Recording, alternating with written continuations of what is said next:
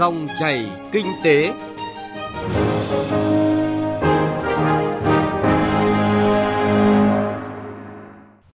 Xin chào quý vị và các bạn, dòng chảy kinh tế hôm nay có những nội dung đáng chú ý.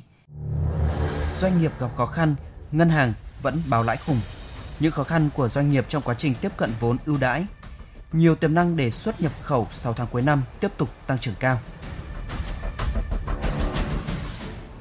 Thưa quý vị và các bạn, bức tranh lợi nhuận quý 2 năm nay của các ngân hàng tăng mạnh trong bối cảnh kinh tế còn khó khăn. Nhiều doanh nghiệp phá sản khiến nhiều người đặt ra câu hỏi lãi suất huy động thấp trong khi lãi suất cho vay cao. Các ngân hàng đều chủ trương tiết giảm chi phí, room tín dụng các ngân hàng đang ở mức cao đã giúp các ngân hàng báo lãi quý 2. Phóng viên Đài Tiếng Nói Việt Nam phân tích nội dung này. 6 tháng đầu năm, một số ngân hàng đã công bố kết quả kinh doanh với những con số ấn tượng. Ví dụ như ngân hàng Vietinbank cho biết, trong 6 tháng, lợi nhuận của ngân hàng đạt 13.000 tỷ đồng, tăng 75% so với cùng kỳ năm trước. Ngân hàng MSB công bố ước tính lợi nhuận trước thuế của ngân hàng đạt 2.800 tỷ đồng trong nửa đầu năm, cao gấp 3 lần so với cùng kỳ năm trước và đạt 85% kế hoạch cả năm. Ngân hàng Liên Việt Postbank, lợi nhuận trước thuế trong 5 tháng đầu năm đạt hơn 1.700 tỷ đồng, bằng gần 60% kế hoạch cả năm và cao hơn 70% so với 6 tháng đầu năm ngoái. Tuy nhiên, chủ trương của ngân hàng nhà nước và chính sách của các ngân hàng thương mại vẫn đặt mục tiêu chia sẻ khó khăn, giúp đỡ doanh nghiệp, người dân lên hàng đầu. Ông Trương Đình Long, Phó Tổng Giám đốc Ngân hàng OCB cho biết, chính sách của ngân hàng là sẽ chấp nhận giảm lợi nhuận ngân hàng để chia sẻ khó khăn với doanh nghiệp thu nhập của ngân hàng sẽ phải chấp nhận giảm để đồng hành chia sẻ cái khó khăn của doanh nghiệp và người dân. À, thứ hai nữa như là hạn chế và tiết giảm tối đa các cái khoản mục chi phí để đưa vào trong cái câu chuyện giảm lãi suất. Vậy tại sao ngân hàng vẫn bào lãi khủng trong khi các doanh nghiệp phá sản hàng loạt? Lãi suất tiết kiệm trên thị trường vẫn ở mức thấp so với năm trước, nhưng lãi suất cho vay được cho là giảm không tương xứng. Theo các doanh nghiệp, mức lãi suất giảm như vậy là không đáng kể, với cho vay dài hạn, lãi suất ưu đãi năm đầu từ 8 đến 8,7% một năm. Các năm sau bị cộng thêm biên độ từ 4% đến 4,3%, tính ra lên tới 11 đến 12,5% một năm. Chênh lệch lãi suất huy động và lãi suất cho vay là rất lớn. Trong khi lãi suất huy động bình quân thì chỉ 3 đến 5% một năm, nhưng có những khoản vay vẫn treo lãi suất 9 đến 10% một năm. Ông Lê Mạnh Hùng, Phó Cục trưởng Cục Phát triển Doanh nghiệp, Bộ Kế hoạch và Đầu tư cho rằng điều kiện vay vốn của các ngân hàng vẫn là khó khăn đối với các doanh nghiệp. Chúng tôi cho rằng là hiện nay ngân hàng nhà nước cũng đã rất tích cực là triển khai và chỉ đạo ngân hàng thương mại là có các cái chính sách cho doanh nghiệp. Thì tuy nhiên thì các cái gói sản phẩm tín dụng cho doanh nghiệp thì cũng chưa đa dạng. Đồng thời đi bên cạnh đó thì các cái điều kiện cho vay cũng vẫn rất còn khó khăn. Thực tế khác thì nhiều ngân hàng thương mại có lợi nhuận khủng thời gian qua là do thị trường chứng khoán bùng nổ. Nhóm cổ phiếu ngân hàng tăng mạnh chính là kênh tạo thuận lợi cho các ngân hàng. Một lý do nữa góp phần giúp các ngân hàng lãi khủng trong nửa đầu năm là năm 2019-2020, thị trường bất động sản bùng nổ khiến các ngân hàng phát mại, giải quyết được số lượng lớn tài sản đảm bảo của những khoản nợ xấu động ở đây nhiều năm qua. Các ngân hàng đã nỗ lực với việc bán, phát mại tài sản này và thu về được khoản lợi nhuận khổng lồ hàng trăm nghìn tỷ đồng. Theo tiến sĩ Nguyễn Trí Hiếu, chuyên gia tài chính ngân hàng, nợ xấu vẫn còn tiềm ẩn và có thể bị ảnh hưởng trong tương lai những con số của các ngân hàng trong năm vừa rồi có thể là được làm đẹp bởi cái vấn đề mà nợ xấu. Như năm ngoái đó, thì đầu năm là ngân hàng nhà nước cho phép các ngân hàng không chuyển nhóm nợ và do đó không phải trích lập dự phòng nợ xấu đúng như thực tế. Có nghĩa rằng cái chi phí của họ có thể giảm được chi phí do cái dự phòng nợ xấu. Họ có thể giữ được cái mức thấp. Thì cái điều đó cũng tiếp tục trong năm nay và chính vì thế, cái kết quả lợi nhuận của các ờ, ngân hàng có thể là bị thổi phồng lên. Điều đó là cái điều mà có lẽ chúng ta phải quan tâm và các cổ đông của ngân hàng cũng phải biết điều đó các chuyên gia kinh tế dự báo đến cuối năm nay, các ngân hàng bắt buộc phải trích lập dự phòng rủi ro cho phần tín dụng tiềm ẩn nợ xấu khoảng 40.000 đến 44.000 tỷ đồng. Khoản này sẽ được trừ vào lợi nhuận của các ngân hàng. Do đó các ngân hàng sẽ không còn mức lãi như báo cáo mà tối đa chỉ có thể lãi khoảng 15%. Một vấn đề nữa là lãi suất cho vay cao khiến các doanh nghiệp Việt Nam khó phục hồi và giảm khả năng cạnh tranh trên thị trường. Do đó, giảm lãi suất là cần thiết. Các ngân hàng nên cân nhắc giảm bớt lợi nhuận để giảm lãi suất cho vay, giúp doanh nghiệp vượt qua giai đoạn khó khăn này.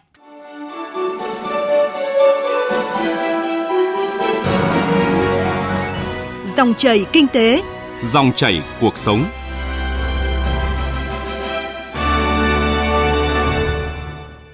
Thưa quý vị và các bạn, mặc dù các ngân hàng đã có nhiều động thái giảm miễn lãi suất, cho vay mới lãi suất thấp để hỗ trợ doanh nghiệp bị ảnh hưởng bởi dịch Covid-19, song điều kiện vay các gói tín dụng ưu đãi khá phức tạp. Bên cạnh đó, doanh nghiệp vẫn có một số vướng mắc trong quá trình tiếp cận nguồn vốn hỗ trợ này. Phóng viên Đài Tiếng Nói Việt Nam phỏng vấn ông Mạc Quốc Anh, Phó Chủ tịch kiêm Tổng thư ký Hiệp hội Doanh nghiệp nhỏ và vừa Hà Nội về nội dung này. Mời quý vị và các bạn cùng nghe.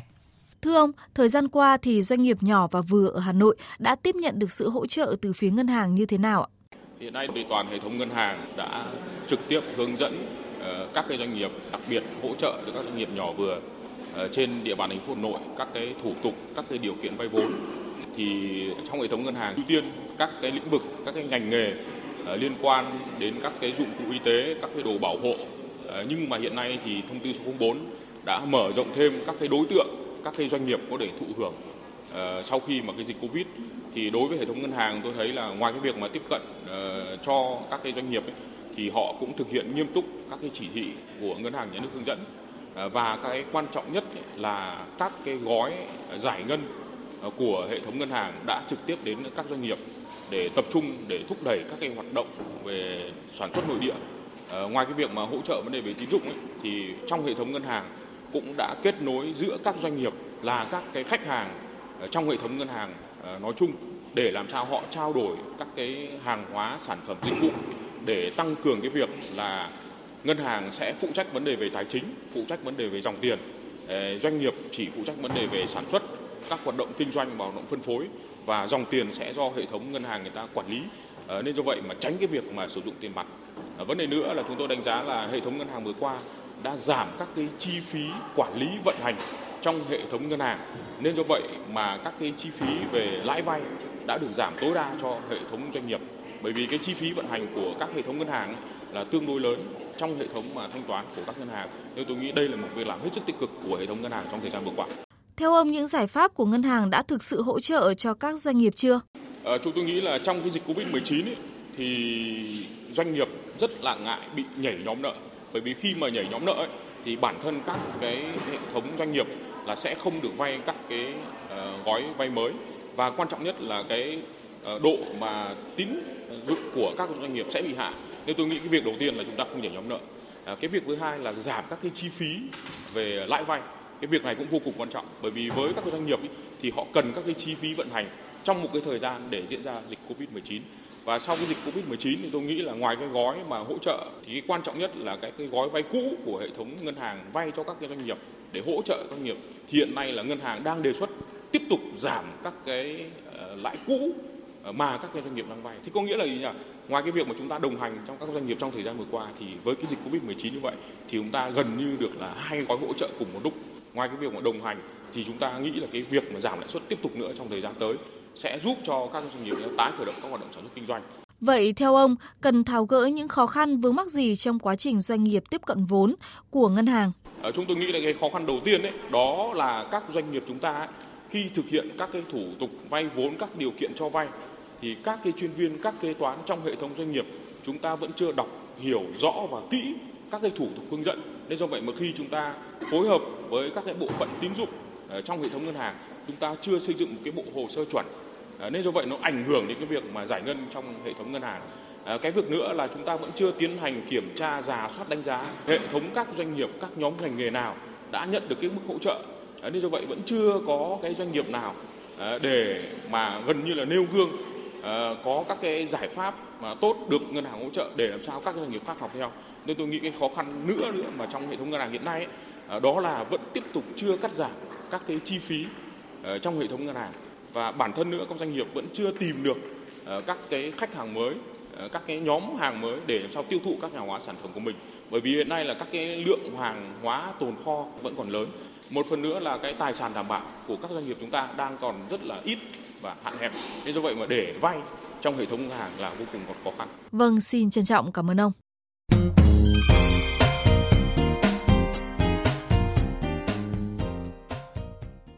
Thưa quý vị và các bạn, trong bối cảnh dịch bệnh COVID-19 tiếp tục có những diễn biến phức tạp, nhất là kể từ cuối tháng 4, đợt dịch lần thứ tư đã lan rộng nhiều tỉnh, thành phố trên cả nước, đã tác động đến hoạt động sản xuất của một số doanh nghiệp trong khu công nghiệp, trung tâm kinh tế lớn. Song tính chung 6 tháng đầu năm nay, tổng kinh ngạch xuất nhập khẩu hàng hóa đạt hơn 316 tỷ đô la Mỹ, tăng 32,2% so với cùng kỳ năm trước. Theo các chuyên gia, mục tiêu cán đích 600 tỷ đô la Mỹ kim ngạch xuất nhập khẩu trong năm nay là hoàn toàn có khả thi. Phóng viên Nguyên Long đề cập qua bài nhiều tiềm năng để xuất nhập khẩu 6 tháng cuối năm tiếp tục có tăng trưởng cao.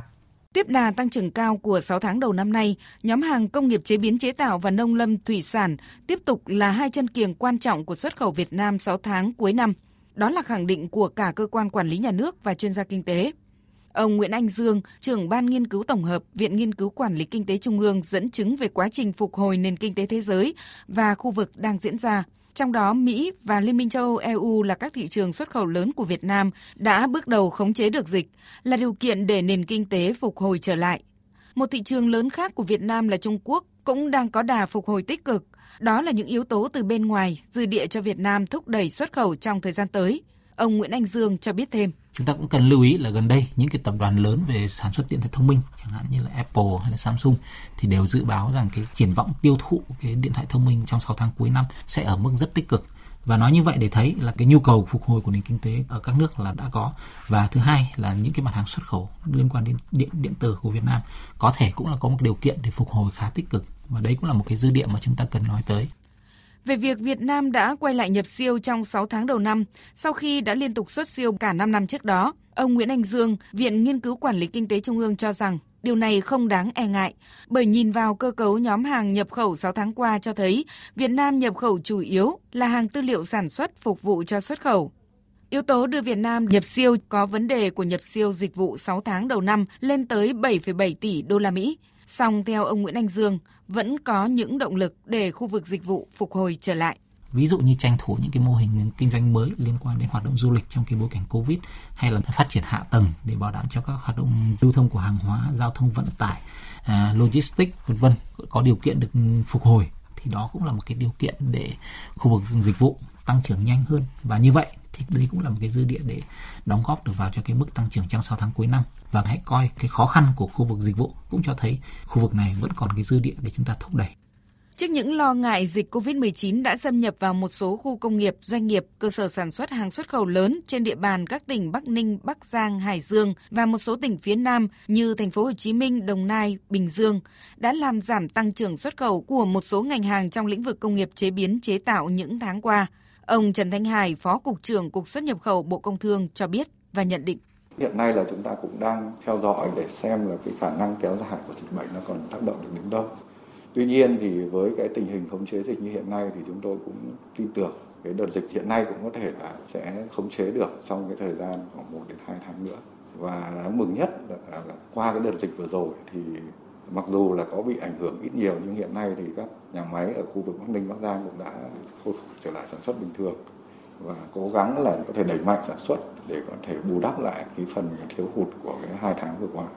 Tại phiên họp thường kỳ chính phủ tháng 6 vừa qua, Thủ tướng Chính phủ Phạm Minh Chính cũng đã chỉ rõ phải đa dạng hóa các thị trường xuất khẩu, xây dựng và bảo vệ thương hiệu, nâng cao chất lượng sản phẩm, giá trị sản phẩm các mặt hàng có thế mạnh, nhất là nông sản, rau củ quả, trái cây để tiếp tục mở rộng thị trường, tận dụng hiệu quả các FTA đã ký kết, bảo đảm mục tiêu cán cân thương mại hài hòa, bền vững và có các biện pháp phòng vệ thương mại phù hợp.